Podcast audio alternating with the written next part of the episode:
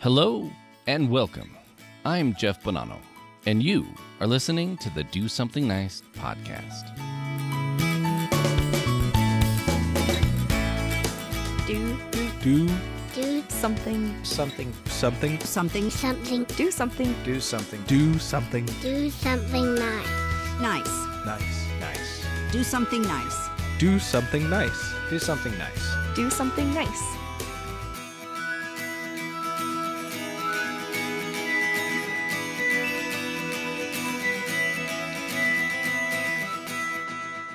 Ah, bon Dieu, mon ami. C'est faire quelque chose de chanter. Pardon my French, my friend. I must admit it has been a very long time since I took French class. So, yeah, if I butchered it, my deepest apologies. Actually, it's been a long time since I took either French or Spanish, now that I think about it. Truth be told, it's been a long time since I've gone to school. So much has changed in schools over the years. For example, how students calculate math, the way tests are taken, even the types of games we could get away with playing at recess. In math, I used to have to carry the one and learned a very complex way to do long division. My tests were always done on Scantrons, and the thought of doing a test on a computer? Please, those things were for playing Oregon Trail. And let's not forget those monkey bars, pyramid ropes, and merry-go-rounds. Part of the challenge was seeing how long we could hang on before we were flung off those things. Totally not safe. But we had fun sharing battle wounds. Heck, we didn't have wood bark or soft foam that only looked like cobblestone. We had rocks and gravel that we've jumped off the swings into. Yes, those were the days. Boy, have things changed. But one thing that never changed for me, and I still see to this day, is the kind hearts from so many of the children who are growing up in our school systems. The compassion and love that I see many of them try so desperately to display. This is something we really should embrace as adults and ensure our youth know that it's okay to be nice and it's okay to be kind to those in need. Because if we don't allow and teach this kind of behavior now, it won't be there in the future. They soon enough are going to see that the world is harsh and life isn't easy. But if they also don't see that they are allowed to have a soft side as they harden up, what kind of world will they have? I want to give you some examples of how good hearted children collect and deliver supplies to help make the day wonderful for others. Let's start by going to Cleburne, Texas, a small city with roughly 30,000 residents and has history which ties all the way back to the Civil War. And within this fair city is a young girl attending the Cleburne Independent School System. Paige Cook is responsible for starting an inspiring project via a program called Pencil Pals.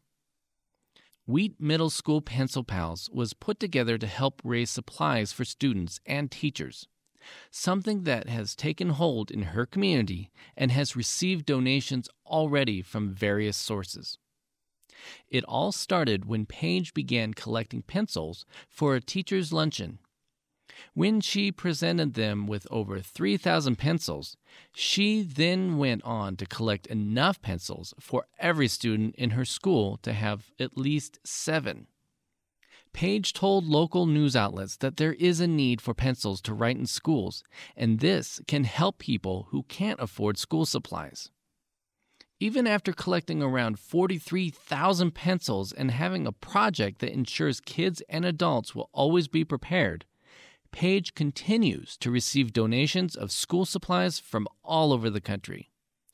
Even Paige herself contributes her own money and is known to always be prepared and have extra supplies if students need something. For her efforts, Paige was named a distinguished finalist for the 2019 Prudential Spirit of Community Awards and was invited to be nominated for the Governor's Point of Light Award and the First Lady's Rising Star Award, which is an award that recognizes individuals who are under the age of 18 and demonstrate leadership, commitment to service, and the ability to inspire others to serve their community. Not even letting a hearing impairment stop her, Paige is a prime example of someone who can show this world that there is kindness in people's hearts. Paige isn't the only one collecting supplies for others, though. In fact, in Geauga County, Ohio, a nine year old Ella Tryon has been collecting boxes of crayons with a task to give them to sick children across the U.S. Ella's nonprofit called Help Me Color a Rainbow is something she started at the age of six and has delivered over 39,000 boxes of crayons to kids in hospitals. Her goal, though, is to deliver 1,000 boxes of crayons to every children's hospital in the U.S. and an additional 4,000 boxes to St. Jude's. She has already completed the 5,000 boxes total to St. Jude's and is now dedicated to working on the other 1,000 boxes to every children's hospital in the U.S. Ella herself had to be seen at a children's hospital in Cleveland, Ohio, and experienced firsthand how, for children, going to a hospital can be scary and confusing. It's often a challenge to find ways to distract kids during their hospital visits. And so, this is what inspired Ella to start this adventure. She wanted to help kids and help make them smile. I myself was surprised to see how many crayons Ella has already collected, and seeing a room in her house just filled with boxes of crayons is just moving. Ella is determined to make this happen by the time she is 18 years old, and things are picking up speed for her project. She has also paired up with a printing company who has donated coloring books to go with these crayons, and the organization KidBox has appointed Ella as an official board member. This week's quote comes from Paige Cook herself, who was quoted as saying, Kindness starts with you and me. Taking the time to start kindness and doing something nice is often a challenge, but if these kids can start, I seriously think you can do it too. And if we all start being kind to one another, it spreads.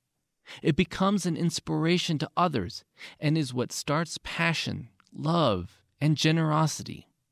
You can be part of that by doing something nice, and doing it without being caught is even better.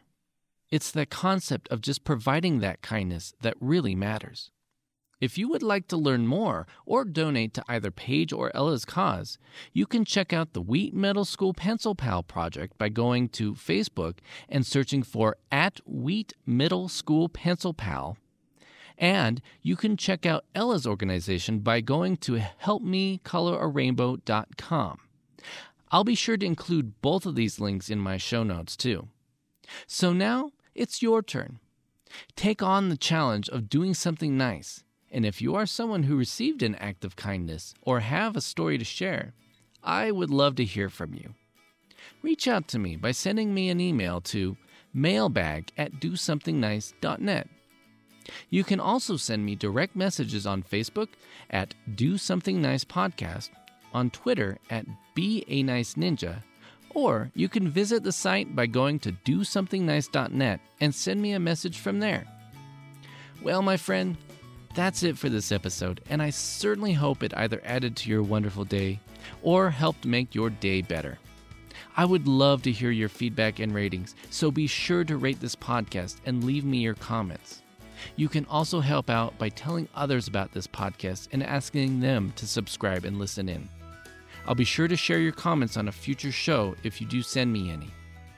Anyway, thank you so much for listening in, and remember to be a nice ninja and do something nice. Au revoir.